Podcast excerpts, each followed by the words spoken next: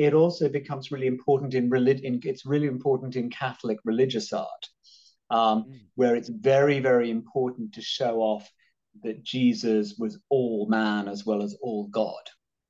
So there's a whole thing about Jesus's bulge as well in, in art.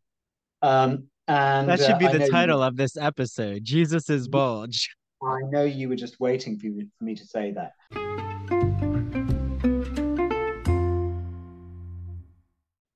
Hi, this is Andrew. So, as some of you might know, I've been such a fan of the Gay and Lesbian Review, bi monthly magazine of history, culture, and politics that publishes essays in a wide range of disciplines, as well as a slew of reviews of books, plays, and movies, and a number of special features, such as artist profiles and the popular Art Memo column did you know we actually had two of the writers on the Ivory Tower Boiler Room podcast, Ignacio Darnaude and Vernon Rosario? So if you haven't, make sure you listen to those episodes. Each GNLR issue brings you consistently intelligent, lively, thought provoking articles focused on a unifying theme and brings together the leading minds on the topic. You won't find a lot about the latest dating fads or fashion trends, Though you might find articles about online dating as a social phenomenon, like Grindr, which I have some experience with, or the gay influence on 20th century fashion. Now, for a special offer, when you subscribe to the GNLR, you'll receive a free copy with any print or digital subscription. That's seven instead of six. Visit glreview.org. That's G L R E V I E W dot org. Click subscribe and enter promo code ITBR for your free issue. And as an added bonus, you'll receive online access to all archived issues of the magazine. Enjoy your reading.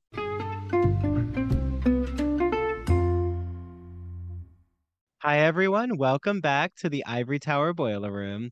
I'm really excited because yet again, I am joining you all with a scholar, a queer academic, uh, someone who I knew way before I met him in person in San Francisco at the Queer History Conference.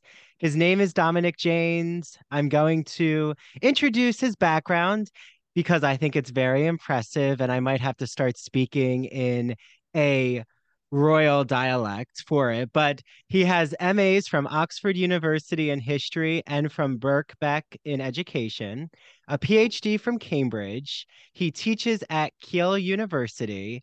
A few of his publications, the one that I first knew him by is called Picturing the Closet Male Secrecy and Homosexual Visibility in Britain. Uh, in 2015, that came out. Then he published Oscar Wilde prefigured queer fashioning and British caricature. 2016. 2021, he came out with Freak to Chic, gay men in and out of fashion after Oscar Wilde. I'm sensing a theme here. Um, and then in 2022, what I'm here to talk about with him in depth um, is British dandies fashioning a nation. And I kind of feel like I should say British dandies, but regardless, I'll use my New Jersey, New York accent. Uh, published in 2022. Okay, so Dominic, thank you so much for joining me on the Ivory Tower Boiler Room. Mm-hmm. It's great to be here. Wonderful. We we go to practice our vowel pronunciations until you get it right.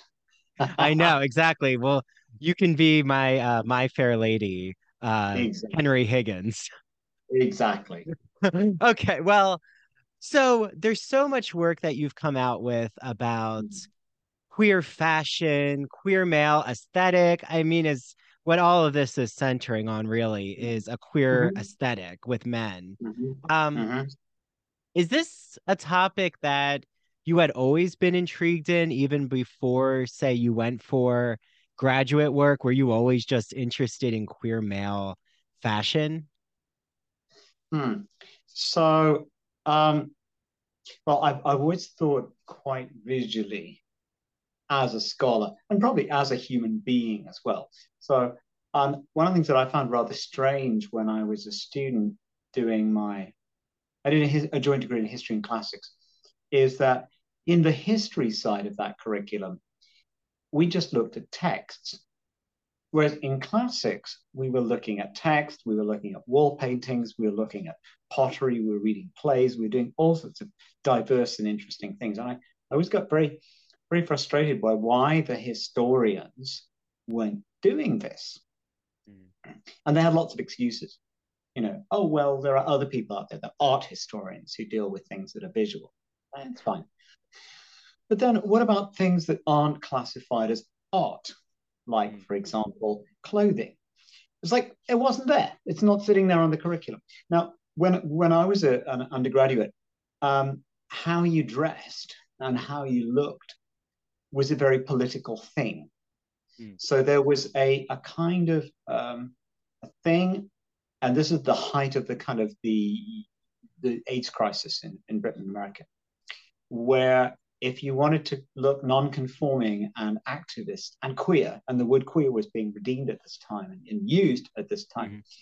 there was a thing that you did, and it was very specifically buzzing your hair off. If you had hair, right, right. So you had a, something called a number two, which is kind of like stubble, hair stubble, like head stubble, right? And both men and women would do this. Mm. Um, and then there was a very specific kind of coat that you wore. It's kind of like a bomber jacket uh, and a very specific brand of jeans, and these were Levi 501s. It was a uniform, really, um, for both um, what were then referred to as queer or gay men and women. This is before kind of widespread kind of trans awareness, by the way. Um, and I remember doing this thing at university and being very aware of, you know, kind of walking around saying, look, here I am, as a kind of mode of as a mode of communication, which is not being engaged with in any way in kind of the university curriculum. And when I came to do my PhD, well, there was no kind of obvious funding to actually research this area. Uh, and was something that did connect up with the curriculum that I've been taught was a history of religion. So I did history of religious visual culture.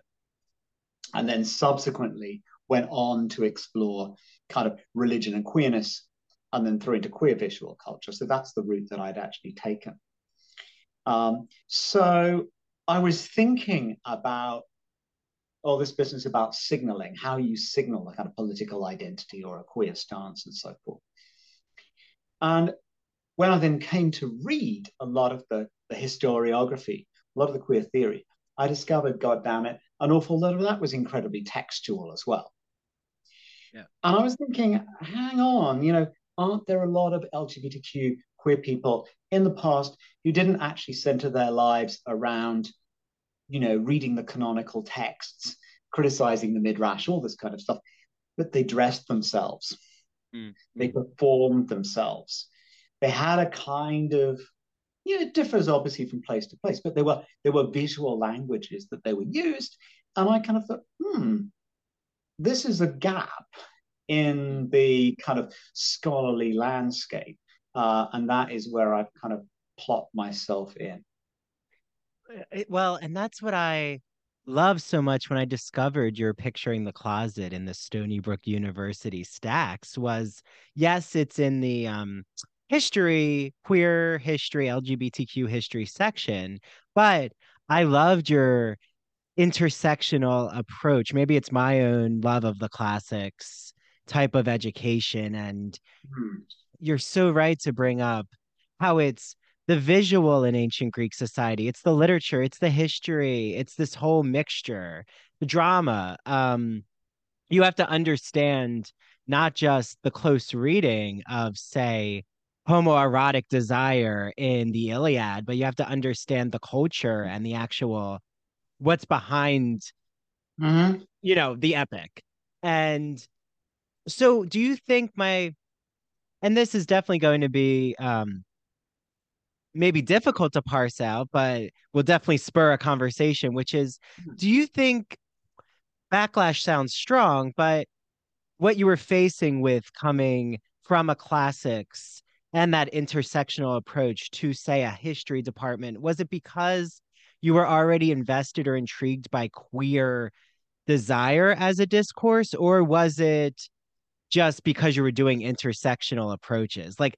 how much can you parse out the queerness from, you know, intersection, intersectional yes. ideas? Right. Okay. So I mean, this this is really interesting. So one of one of the things there is um, the issue of consciousness. So mm. without getting too metaphysical, right? But I'm, I'm i want to go Marx and think about class consciousness, for example. Mm-hmm. Um, now there are a whole range of different identities. So you can be aware, self-conscious of having a class identity, or perhaps you're not. But class may still be there determining your life, right? Mm-hmm. Um, and the, if we're thinking intersectionally, this applies to a whole range of other different things. How overtly do you think about your gender as determining you know your gender your position in the gender spectrum basically determining who you think you are um, to what extent are you self-aware about race or ethnicity or religion or sexuality um, and i think that one of the things that happened with me is that because um, of my kind of educational upbringing, which is really, we're talking here about the early 1990s. It was a period when people had become really quite, they'd become really very kind of self aware about sexuality as an issue of identity. Um, in Britain at that time, it was it was tied quite heavily into class. It was much less heavily tied into race at, at that time, in a conscious way. Doesn't mean that it wasn't there, right? Um, but consciously speaking. Um, and so when I came to to thinking about these things and studying about these things, I was kind of really, I, re- I really got very interested in, first of all, the question of what is displayed and what is not displayed um, and then also, what is someone, what are people aware of and, and they're not aware of? So that you actually get, it's quite interesting in terms of, it's a little bit like taking an approach to close reading to a literary text. In other words, there's the surface meaning of the words, but there might be also the implications to those sets of words. So this is not as it is not a semiotic approach. It's not a, basically saying, you know, this is a pipe or this is not a pipe in relation to interpreting things. Um, it's not a postmodern, nothing really refers to anything in particular. It's actually saying that people are communicating all the time. They're sending out lots and lots of different signals, some of which um, I suppose it's kind of Freudian uh, in a way, some of which are kind of consciously engaged with, some of which are perhaps not so consciously engaged with. But this is a form of language that's actually taking place. Um, and it's very interesting when you're talking about the issue of um, intersectionality, because one of the things that I subsequently discovered about myself is that I have mixed race ancestry. Mm. Now, I didn't actually know this at the time when I was a student, um, but there have been some odd occasions when people had kind of intimated um, that there was something queer in the sense of decentered about me, mm. peripheral, unusual. Um, and most of the time, that was something to do with gender sexuality innuendos, but not always. And I'm just going to tell you a little story here. This is from slightly later in my career. And it always sounds very patronizing when you talk about being a junior academic, or even worse, something called a young historian, which is just, anyway, whatever. So I was in the earlier part of my career, and I was giving a seminar and this is before, by the way, I, I had any idea that I had some mixed race, West African ancestry. Um, I've been giving a seminar um, at University X. And um, after dinner afterwards, there was someone there who was the, the wife of the presiding professor. Mm. And everyone has had a couple of glasses of wine. And she leans across the table towards me uh, and she says, uh, "I." Right. Okay. It's almost like trigger warning here. Okay. You. you mm. um, she, she, didn't say trigger warning, right? I'm saying trigger warning. She yes. basically leaned across the table and said, "I hope you don't mind me saying this, but did your mother have a bit of an encounter with the tar brush? Now, I don't know whether that reads and communicates to an American audience, but in case it doesn't, let me spell it out. the tar and feathering someone was a conventional way uh, in the past of humiliating them. What you do is you paint them with black tar and cover them with feathers. So having an encounter with the tar brush implies you've got some black ancestry. Yeah. And it would like, be like that is extraordinary. Yeah. Well, A, it's an stunningly racist thing to say. Yes. Yes. Right. But secondarily, um, it's also extraordinary in that she could see something that I couldn't see myself.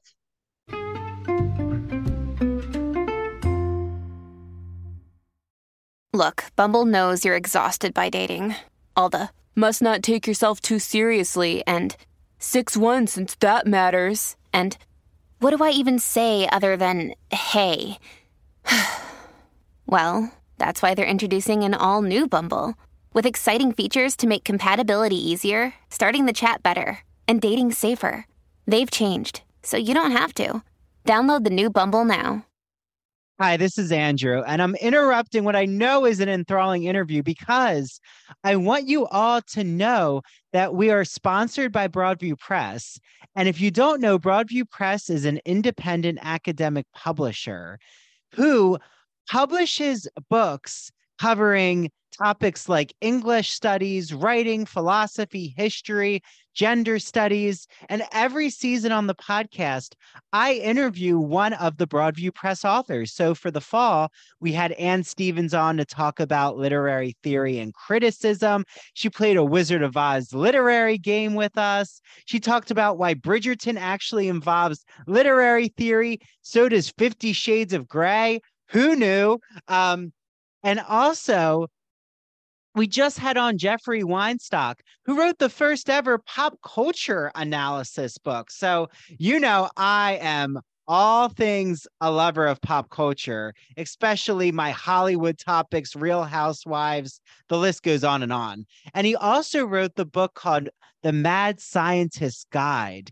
to Composition, where he's writing a book teaching students about how to write rhetorical strategies, but it's all around this metaphor of being in the mad scientist laboratory because as you'll learn when you hear our episode with Jeffrey, he is a gothic and horror fanatic. And I mean that in all the best ways possible. So, you don't want to miss Broadview Press's exclusive discount because you're listening to the podcast. All of you get an automatic 20% off Use the code Ivory Tower for 20% off site wide on all of their books.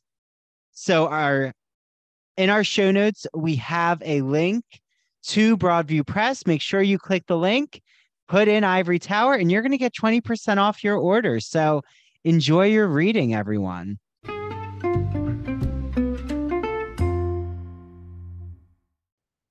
Isn't that fascinating? Right? and that that then leads me to kind of to think about another aspect of all of this which is um, who picks up on what mm. hmm but this is another really kind of really important point about a lot of my work is that some more shall we say stylistically non-queer historians right have a habit of thinking that texts have an overt meaning, and everyone who is sane reads them in the same way. Mm.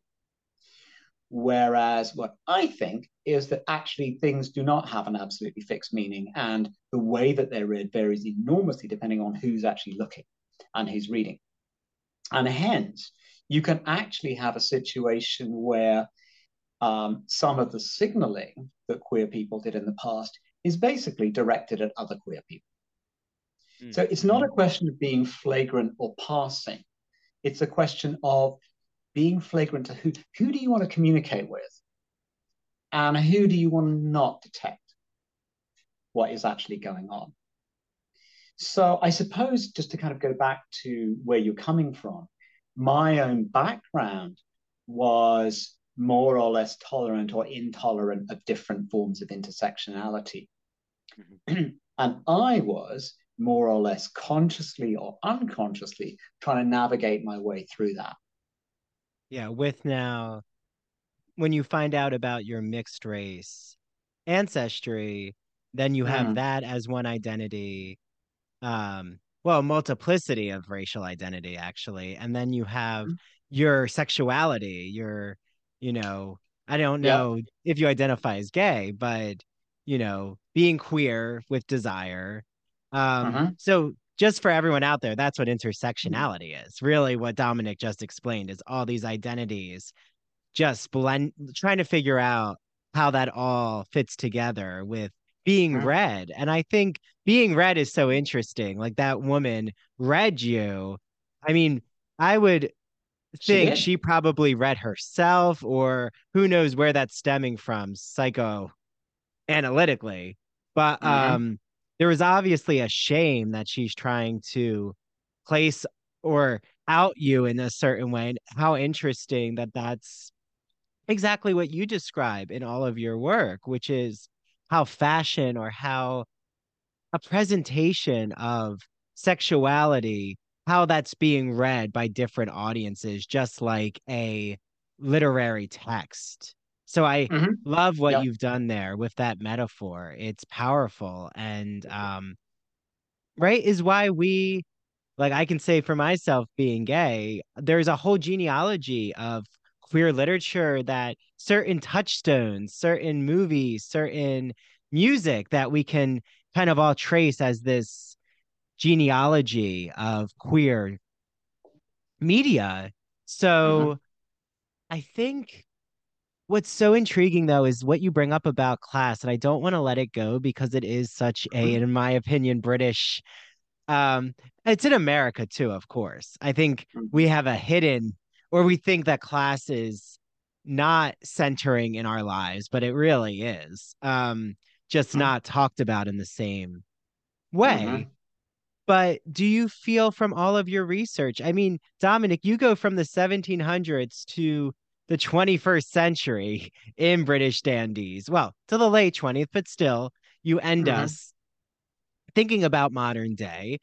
That is not an easy feat. And I'm really curious about with class, like, how has thinking about queer male presentation and class, you know, how yeah. have you worked through that? Because that's a lot of history yeah. to cover.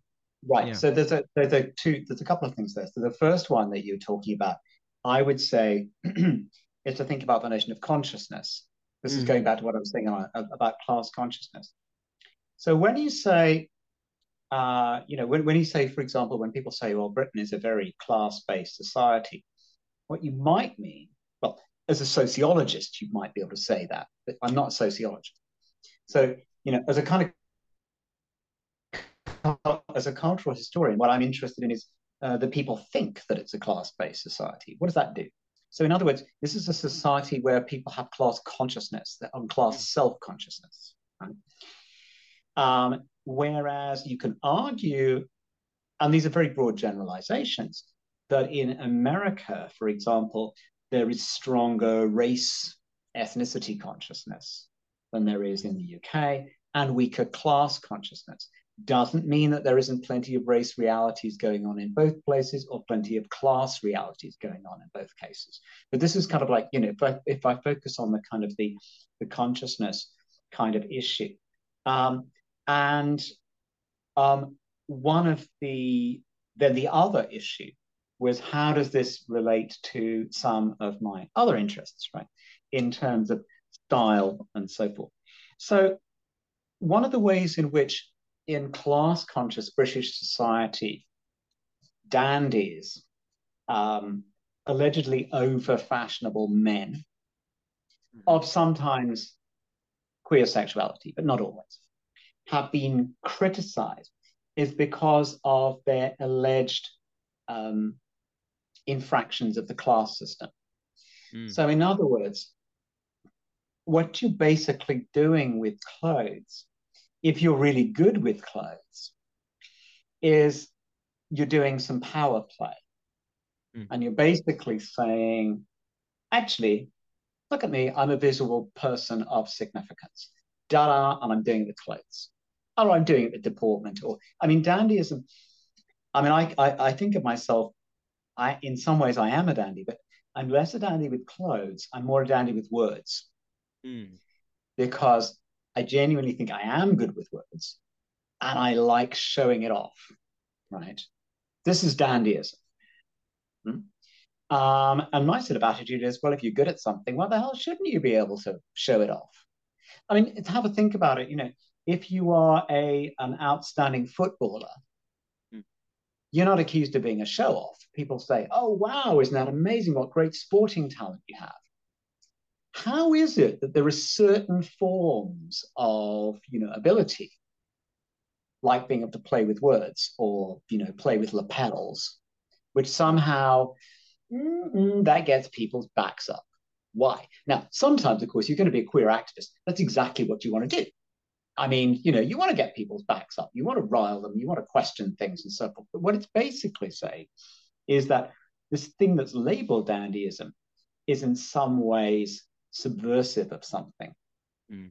and in the past in Britain, what it was sub- potentially subversive of was class position, particularly because, you know, if you go back to the 18th century, for example, I mean, the basic idea is that only the upper classes could do fashion. Other people had clothes, uh, rags if they're poor, right? But uh, you know, everyone had to have clothes in some shape or form, but only the rich could do fashion because it's exclusive. And then what you actually find happening from the 18th century onwards is that you get a, a bit of meritocracy creeping in. You actually, first of all, from people who are kind of more middle class incomes, but as you go into the 19th century and the 20th century, people on working class incomes start to be able to do really good things with clothes because clothes actually get cheaper. for all sorts of, you know, so to with the Industrial Revolution and all this kind of stuff. And that actually that creates a bit of bit of a visual problem because actually you can have people from somewhere down the social spectrum looking more impressive than the people at the top. Um, and so this creates a kind of disturbance in the force, right? And there are very powerful attempts in Britain to try to counteract this.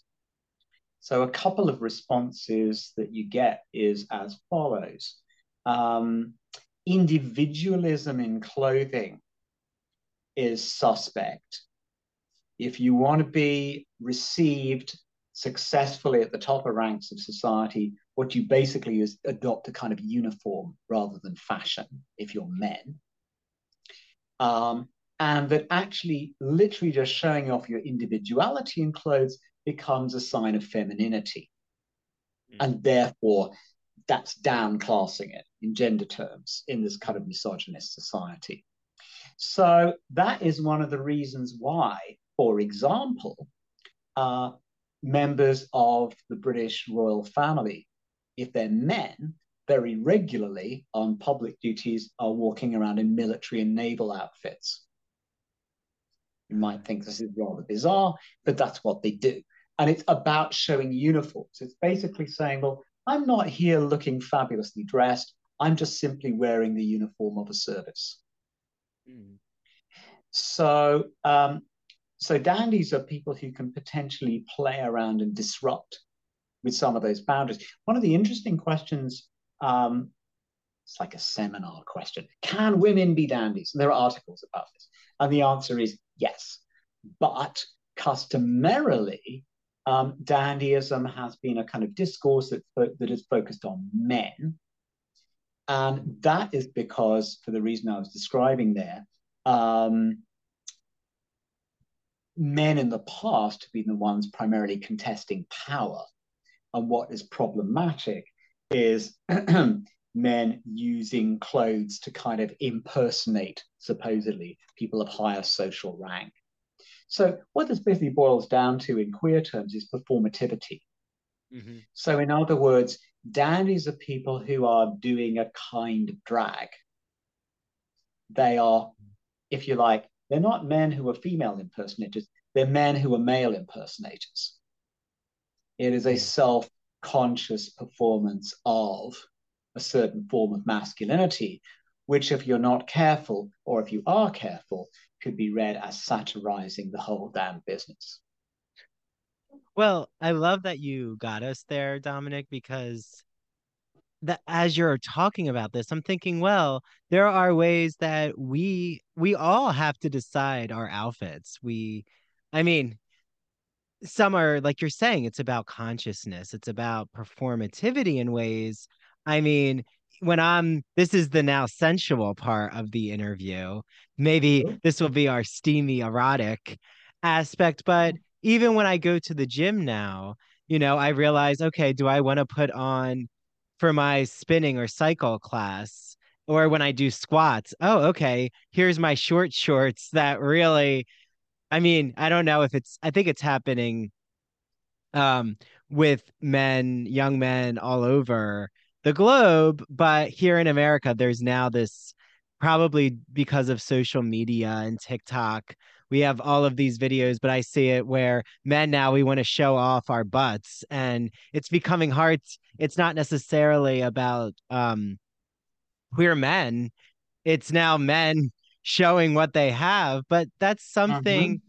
that fascinates me though is like when in the history do you start to see I think for the audience here it wasn't always though that like you're describing in your history with dandyism that didn't necessarily mean sensuality. Like it didn't mean okay i'm going to show off the uh man's uh, going to show his bulge off or his butt. Like i think it you know what have you seen about male fashion and hmm. outfits and okay. eroticism? Okay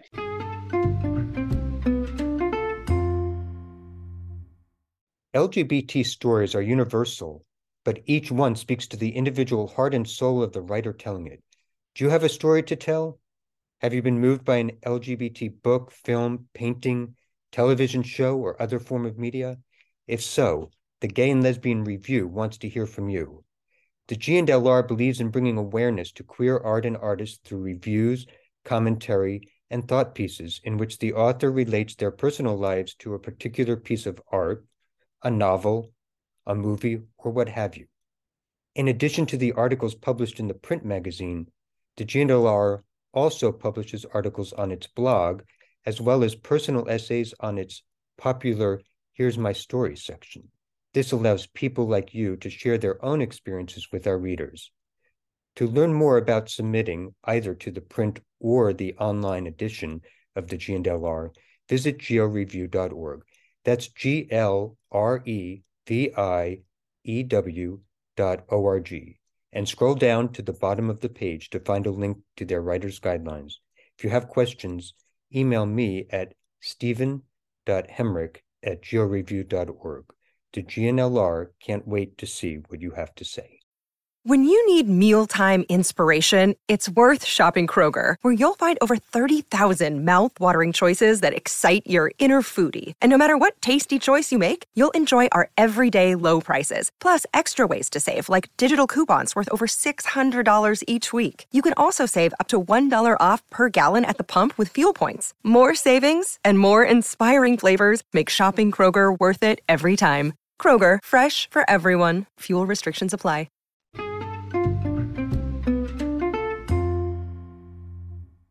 So one, okay, so one really important question here is about the body, mm. um, and so that's one of the interesting things about clothes is that they're often thought of as weirdly kind of separate from bodies, mm. but they're not. I mean, a, a clothes clothes are like a symbiote to you know a human being, right? They're not these separate entities. I mean, that's the reason why you know you can if you want to get into the surrealism, you know, the pair of gloves lying on a table is uncanny because actually, where's the body, right? It's this. So, so one of the very interesting questions in the history of fashion is where's the body? the male body, the female body. Um, because clothes can they can accentuate, they can conceal, they can shape, they can highlight. There's all sorts of interesting things that clothes can do. Um, and one of the one of the other interesting things here is the evolution of fashionable body shapes, and you can talk about this for women as well, right? Mm-hmm. Um, but you can also talk about it for men, and also the um, the history of fascination with muscles, and then the question of which muscles. So that in the 18th century, for example, the really hot, hot thing to have is big, bulging calf muscles. And that's basically because people wore silk stockings. So the mm. bit of their clothing that was skin tight, where you could immediately see muscle, was calves. You couldn't see it on the rest of their bodies. So therefore, the calves become an object of kind of fascination. Um, and for example, in erotic terms, uh, what were called chairmen, chairman, not chairman of a company, a chairman was someone who carried a, a litter. So in other words, like a box thing with handles, where one guy stands on the front, one guy stands in the middle, and you ride around in this little box that is carried around. Anyway, they're called chairmen. And for fairly obvious reasons, they got massive um, calf muscles. And they were an object of great fascination and fetishization in the 18th century. Now, what, where would my consciousness of these matters come from? So, um, again, if we go back to the cultural politics of the of the early um, 1990s, one of the things that was going on there was fear of, well, obviously fear of AIDS, but also fear of bodily wasting as mm. a an aspect of HIV/AIDS.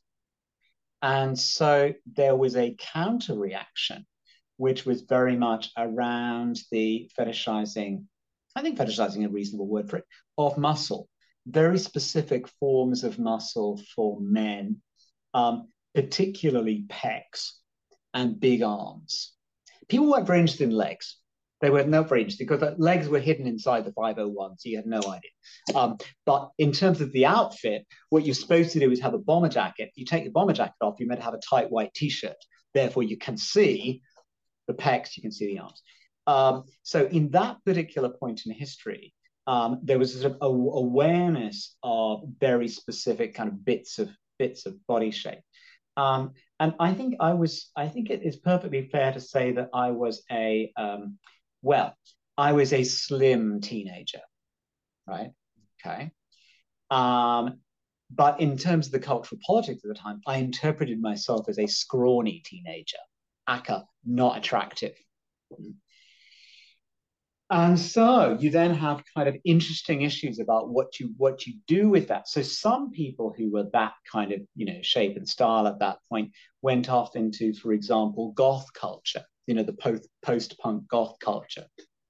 And there, you know, your business is to be super pale and super skinny and super unhealthy looking.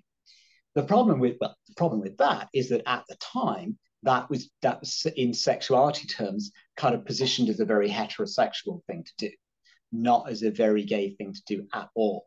Um, and so I guess you know one way to actually think about um, sex sexuality is again to think rather like uh, when I was talking about you know class consciousness um, and gender consciousness and so forth.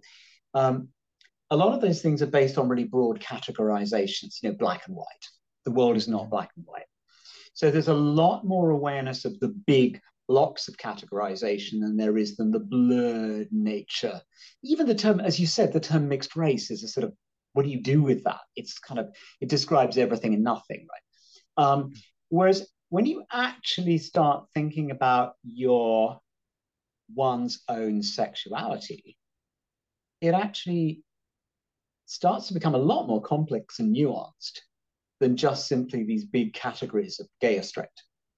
Mm-hmm. Mm-hmm. Um, because you know, just going into all other kind of issues, there are different sexual preferences, there's the issue of you know are you into fucking? Are you a top? Are you a bottom? What do you identify with? You, does that change during your lifetime? Um, do you identify i mean there's, there's all sorts of complexities that actually go on here. And so what i would say with the way that that connects up with dandyism is that eroticism is a there's power in it right mm-hmm. that doesn't mean that you have to or you can always deploy eroticism in a dandy strategy but mm-hmm. sometimes it's actually rather useful now i'll give an example of this and this is again i would really emphasize this is not conventionally how it's studied mm-hmm. um, the quintessential British dandy of the early 19th century was called Beau Brummell.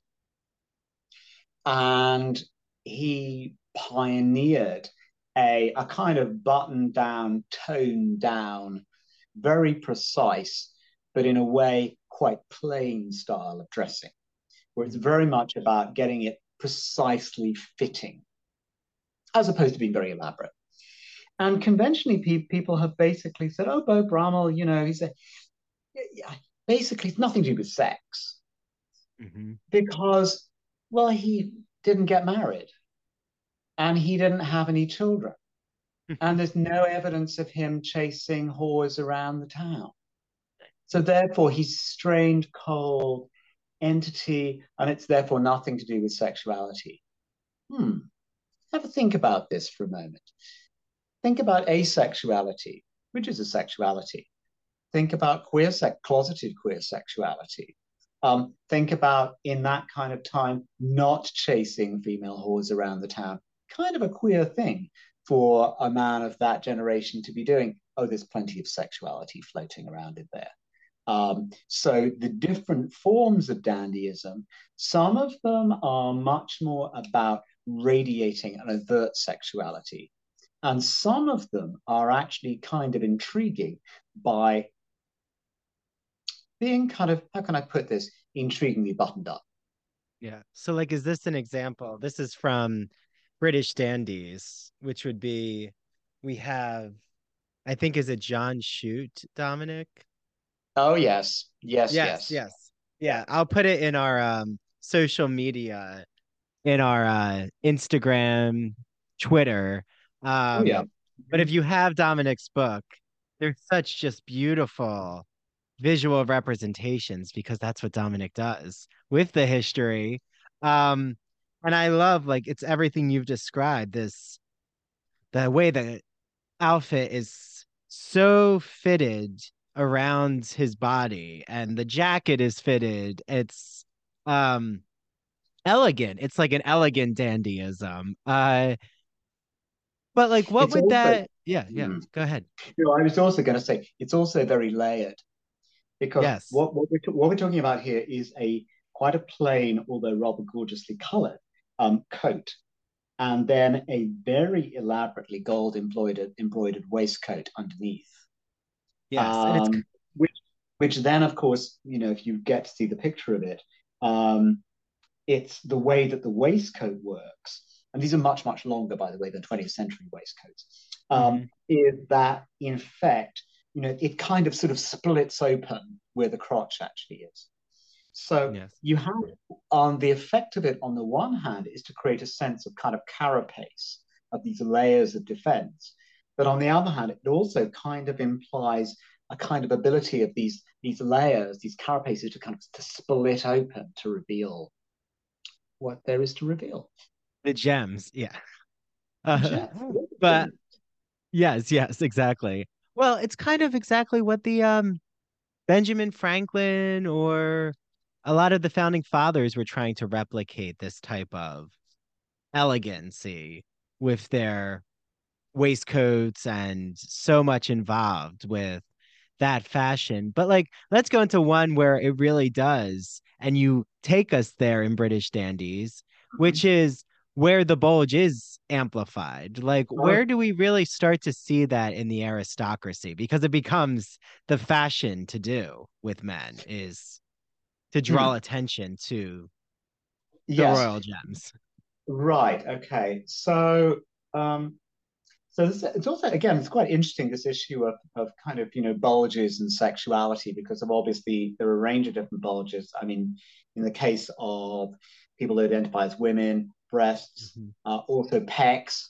um, yes. then crotch bulges or muscles that can bulge there's something kind of clefts and bulges right okay some of the kind of the, the themes right of these kind of the erotic landscape um, so um, crotch crotch world.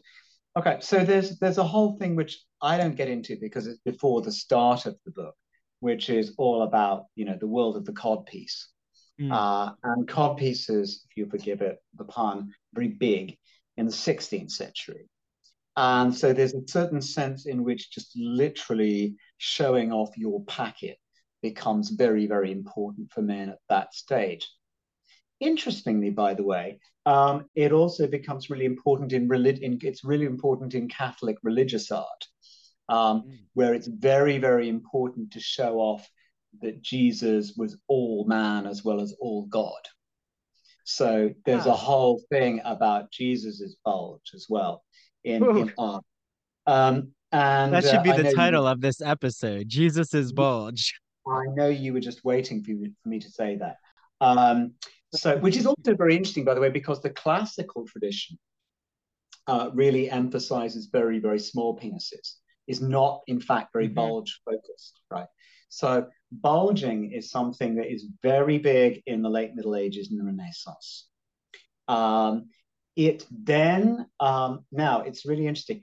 It, I think, I think, I, in effect, I think the the bulge was very big in the Regency period. This is Beau Brummell's period, right? Yes. Um, but interesting enough, it's not. Hmm, it's not. It's not described.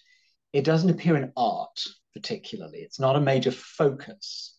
Mm-hmm. But the reason why it's there is basically because people used to wear at that point pretty much skin tight, sort of trouser leggings, basically. And that was mm-hmm. the look, basically. And it's not just that, jackets and waistcoats in the Regency were cut very high, unlike in the 18th century, with they cut very low. so they basically finish so that the whole crotch area is on full view. Now, I mean, I think the reality is whatever you've got to show, it's going to be showing in that at, at that point. Um, it's unlike, however, what happens in the 16th century. This is not actually depicted in the art of the time. So there's a kind of there's a kind of seeing and not seeing going on in relation to the bulge. Right? Um, and you have a kind of and it's very interesting that kind of you then move through the 19th century um, where trousers are then kind of when trousers actually come in rather than these kind of breeches basically um, one of the I think one of the reasons for the trousers coming in is actually to disguise the bulge or to discipline the bulge, right? Discipline the so bulge. Discipline, exactly. And so the so someone who's a really good tailor, their job is to deal with the problem of the male bulge. They have to mm. accommodate it in an elegant way, right? Um, and then so when does when does the kind of the bulge, the kind of overt bulge, kind of reappear? Um, it really starts reappearing its bathing costumes. Yes. Okay. And you really start seeing it in the interwar period again. Shorts start to come in, uh, and bathing costumes that actually kind of are kind of fitting. At which point you're going to see stuff right yes and then so there's as you go yeah and as you go through to the through go through the 20th century um, this becomes well it's a, an open secret that a big part of the excitement of jeans culture was that they were actually designed to kind of show off what you've got um, because they're not disguising it with pleats and all this kind of stuff so i remember one of the things that people used to do uh, again around the early 90s was you would you would distress your own jeans. You don't buy the pre, I mean, back now it's pre-distressed ones. But what people would do is they would get some kind of like, I don't know what they used, some kind of wire hair brush or something or other, and they would have a good old go at the crotch of their jeans to kind of to kind of create a kind of the kind of effect that the whole thing had been put under great pressure for a while. Wow. So well, you thank you for these... this history. Exactly. So you have all of these fun things that you can discover um, about um, about bulges. Uh, just as one aspect, since you well, I feel like your next book should be the history of the bulge, Dominic. That could be quite intriguing.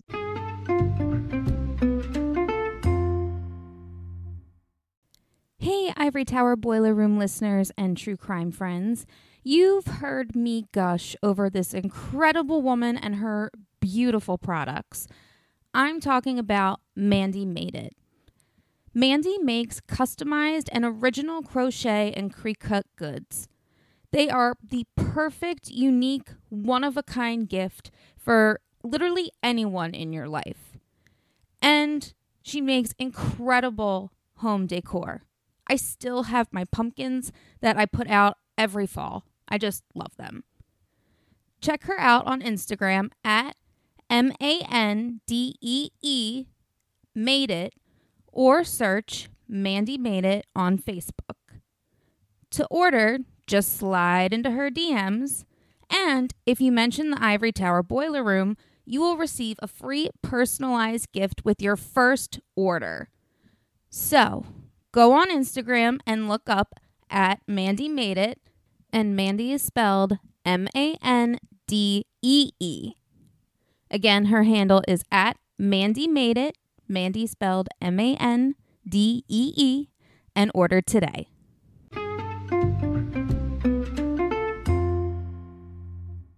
Uh, but I mean, there is the book. I'm not sure if you've read it, but have you ever read The History of the Penis? I think that's what it's called. Yes, yes, yes. There are a number of there are a number of um, penis. There's a, I mean, there's a classic. There's a classic coffee table book which is just called the Big Penis Book. Oh, okay. Yes, that's yes. Well, another, that one is fine document.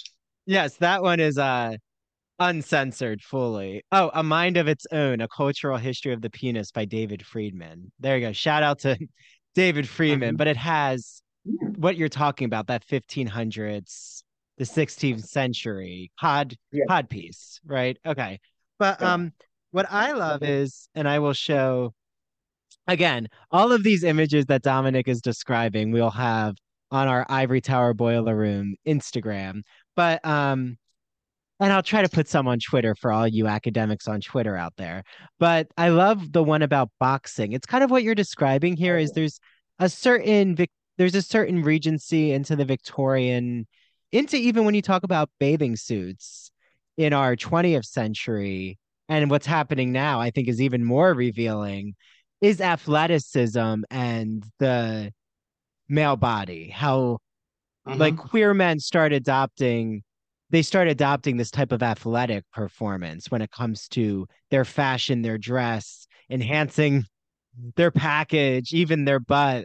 So why do you think athleticism not athleticism, but why is it sports attire? Um, is it taking us back to say ancient Greece and what we oh. saw with the gymnasia? Like why athletic culture and the queer male right. body? Okay, well, I mean, obviously the, the first thing to say about ancient Greece is that, you know, I mean, athletics was done naked. Mm-hmm. So you know, your this goes, but this goes back to the fact that you wear your, um, bodies and clothes are these interchangeable things that kind of relate to each other and so forth. Um, and I think one one thing actually, by the way, which is really interesting about that is um, the the phenomenon of um, statues, ancient statues. So there's a lot of there's a lot of discussion about um, marble statues in antiquity. Uh, and this has been discussed in terms of um, racism. This is the idea of white marble. Um, and and certainly true that in the in the 19th in the 18th 19th centuries that a lot of a lot of queer men would go along to the sculpture galleries of somewhere like the British Museum uh, and they would stand in um, aesthetic contemplation of Greek statuary of naked men performing sport or whatever else it might be. And if you happen to notice that there was someone else standing there similarly fascinated with antiquities, you might perhaps strike up a conversation and in fact lead to a pickup. So there's a kind of sort of root of connection, right? This is politely referred to as the classical tradition rather than the history of cruising. But nevertheless, right, they all. It is. It's like queer cruising, queer male cruising in the British Museum. Yeah, of course. Yes, fascinating. Exactly. That's right. Um, so, so one of the interesting one of the interesting things, what I always think is was quite interesting about queering, queering sport, or queering all sorts of other things like the army, uh, mm. or the navy, or something other like that. Um, is that, you know, again, if we've got to use these very broad based categories, the straight explanation, and I know that's very reductionist and you know, I don't like the term, but anyway, you know what I mean, the non queer, whatever we're going to call the non queer. Um, the non queer would basically say, you know, the sexuality is entirely incidental. Mm. You know, all those guys, you know, all those guys who love marching along in leather behind Mussolini, nothing to do with sexuality. No, no, no. You know, um, that you know they're not getting a hard on from doing that. No, no, no, no, no, not not interested, not interested. Whereas, I mean, the point, one of the point is about the kind of the queer, the queer engagement with this is actually saying, well, he's like it's like race. It's kind of floats all the way through the human population. Sexuality does exactly the same thing it's not something that just happens when you know you've had a hard day and you want a little bit of relief you know before you go to sleep. It's just always there right? So mm. it's there in the army. It's there in the navy. It's there in the sports clubs.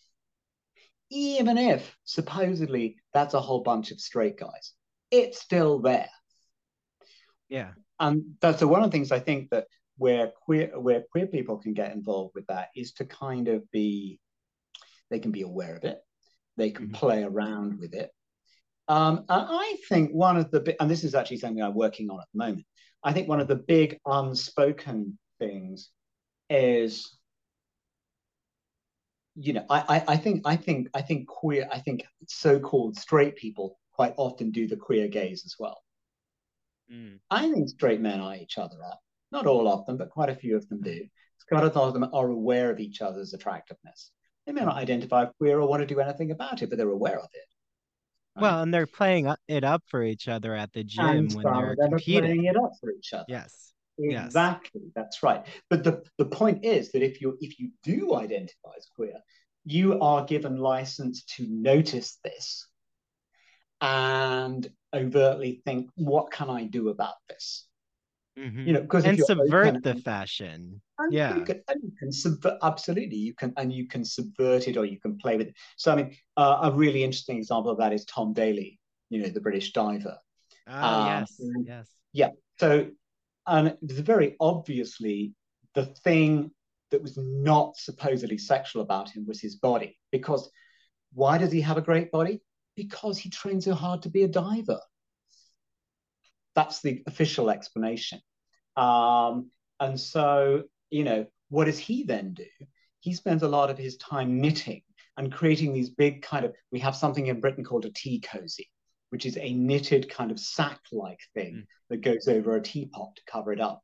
So he actually then creates these big kind of baggy fabric-like things, the main purpose of which is actually cover up bodies, which if you think about it, is like a huge camp queer joke about the whole thing. So he's busily doing that stuff. Um, and he's able to do so, and it's just great.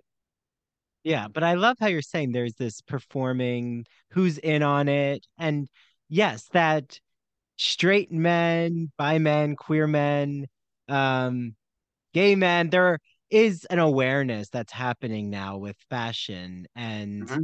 would you say, like, as we're, you know, leading to, to the end of the discussion, which I could keep going with you, Dominic. There's so much, but that's why everyone needs to get their hands on British Dandies. Link in my show mm-hmm. notes for the episode because there's so much that you cover with the 1700s, 1800s, 1900s. I find it so fascinating. Where we are now, though, like, how do you reflect on? You said you're working on something new, so I'll, you'll Oh, have to tease us with that at the end. But where do you think we are now with? Is it a more? Is it more open? Of, I mean, you said that men are in on it. Some men are in on how the body is um, being eroticized with their own fashion. Mhm. Do you think that there is an, a more openness around how queer male visual, how queer, I'm trying to think of how to phrase it, but queer male fashion that we're at a point now where um, there's just playfulness going on with the male body and fashion that are we beyond queer male fashion or are queer men you know are queer men still able to hold on to certain fashion that is something they recognize but wouldn't necessarily be recognized by say the straight community. Do we Mhm. still are we still in on our own uh visual culture? Okay so what is it like for queer men to dress now? What is their fashion standards like? What is happening with straight men and their tiktok challenges where they're sizing each other's butts up and wearing three inch shorts which i thought i was cutting edge wearing my three inch shorts my speedos fashion speedos on fire island? No now the straight men are taking that aesthetic uh i'm joking to all the straight men out there. I love you. Um but dominic gets into all that about what is happening with straight men and queer men and their fashion starting to align with each other. What's this aesthetic being built here? Um is it allyship in a way? So dominic gets into this in a bonus episode. It is at least another 10 minutes. I think it's a little more than that, actually. It is on our Patreon. You join for $5 a month. You're going to get access not only to Dominic's bonus episode, but all our bonus episodes, which almost every episode now that you're all hearing for free has an bonus of extra content. So, here in the Ivory Tower Boiler Room, here with True Crime and Academia that Mary hosts. So if you're not a member there, you're missing out.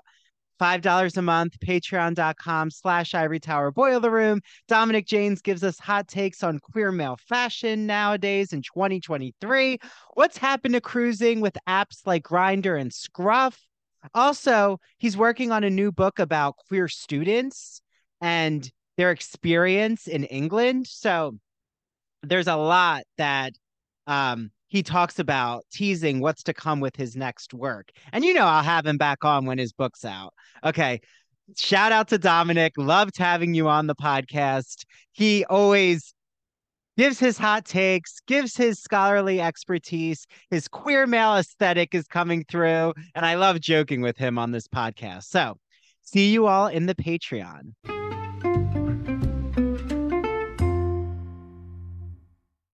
Thank you so much for listening to the Ivory Tower Boiler Room. This is Andrew Rimby. I really hope you follow us on social media because that's where you get to see all of the exciting video clips, teasers, and humorous moments. So follow us on TikTok and Instagram at Ivory Tower Boiler Room and on our Twitter at Ivory Boiler Room.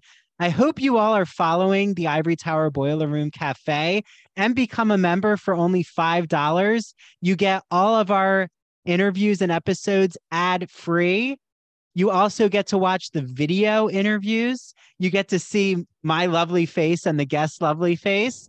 And you get access to all the bonus episodes. So, Dr. Jake Newsome talking about the history of the pink triangle, Zach Topping talking about being an army vet and what that meant when he wrote a war novel and a dystopia novel. You get to hear Gregory Maguire's breaking news about the Wicked movie musical, Jesse Green talking about Richard Rodgers and Oscar Hammerstein and what did Stephen Sondheim actually think about Rodgers and Hammerstein. So head to patreon.com slash ivory tower boiler room. Please, please provide me an iced coffee, I would love it because I need to stay up to do all these edits. So, yeah, see you all in the Ivory Tower Boiler Room Cafe. And here is Mary DePippi from True Crime and Academia. Hi, everyone. I am Mary DePippi. As Andrew said, I am the host of True Crime and Academia. True Crime and Academia airs on Fridays at 7:30. Now, to find all things true crime and academia, you can follow me on Instagram and TikTok at True Crime and Academia or on Twitter at TC and Academia because, well, they hate it when you have too many characters. Like I said, True Crime and Academia airs on Fridays at 7:30. But if you are a subscriber, you get a bonus episode. That's right, a whole episode just to yourselves that no one else gets to hear. Like, I do a deep dive on the case of JonBenét Ramsey. I deep dive Casey Anthony. We talk about the history of the lobotomy. And most recently, we talked about the Night Stalker himself, Richard Ramirez. So, if you want to access all of that extra wonderful content, go to patreon.com slash ivory tower boiler room. And like Andrew said, if you could just please buy us a nice coffee, that would that would be great. That would be really, really great. It would be great. We appreciate it. We also interact with all of you on Patreon. So ask us your insightful questions. We will answer them for you. And we want to thank our spring 23 interns Andrea, Caitlin, Rosie, and Sheila. Thank you so much. And we can't wait to see you all back again in the Ivory Tower Boiler Room. Happy winter, everyone.